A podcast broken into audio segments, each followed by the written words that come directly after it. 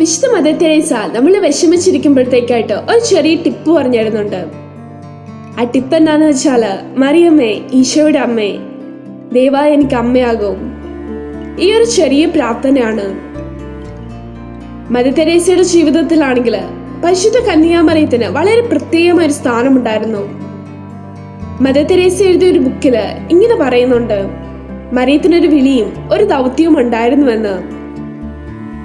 മാതാവ് ദൂതനോട് പറഞ്ഞ യേസ് എല്ലാ മനുഷ്യരോടുമായിട്ട് പറഞ്ഞ ഒരു യേസ് തന്നെയാണെന്ന്. പരിശുദ്ധമ്മ തൻ സ്വർഗത്തിന്റെയും ഭൂമിയുടെയും സൃഷ്ടാവായ ദൈവത്തിന്റെ അമ്മയാകാൻ പോകുന്ന വിവരം അറിഞ്ഞപ്പോൾ യാതൊരു അഹങ്കാരമോ അതിന് യാതൊരു മോടിയോ കാണിക്കാതെ പകരം തന്റെ ഇളയമ്മയായ എലീഷാമ്മയുടെ അടുത്ത് ശുശ്രൂഷിക്കാനായിട്ട് പോയി.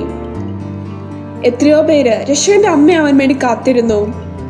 പക്ഷേ നമ്മുടെ അമ്മ ഈ സൗഭാഗ്യം ലഭിച്ചു കഴിഞ്ഞപ്പോൾ യാതൊരു അഹംഭാവമില്ലാതെ തന്റെ ശുശ്രൂഷ ദൗത്യത്തിനായിട്ട് ആദ്യം യാത്രയാവുക ചെയ്തത്. അതേപോലെ അമ്മയുടെ ജീവിതം മുഴുവൻ തന്നെ ദൈവത്തിനൊരു എളിയ ദാസിയെ പോലെ മുഴുവനായിട്ട് സമർപ്പിച്ചു. മാതാവ് ഗബ്രിയൽ മാലാഗിയോട് യെസ് പറഞ്ഞപ്പോൾ നമ്മൾ ഓരോരുത്തരുടെയും അമ്മയാവാൻ വേണ്ടി ഒരു യെസ് കൂടിയാ പറഞ്ഞത്.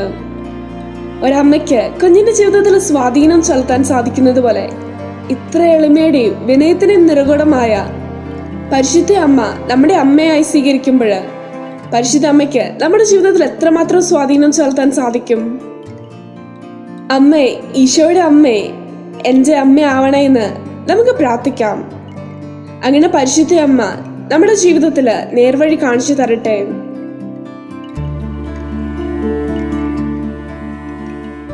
You are listening to heavenly voice from Charis You.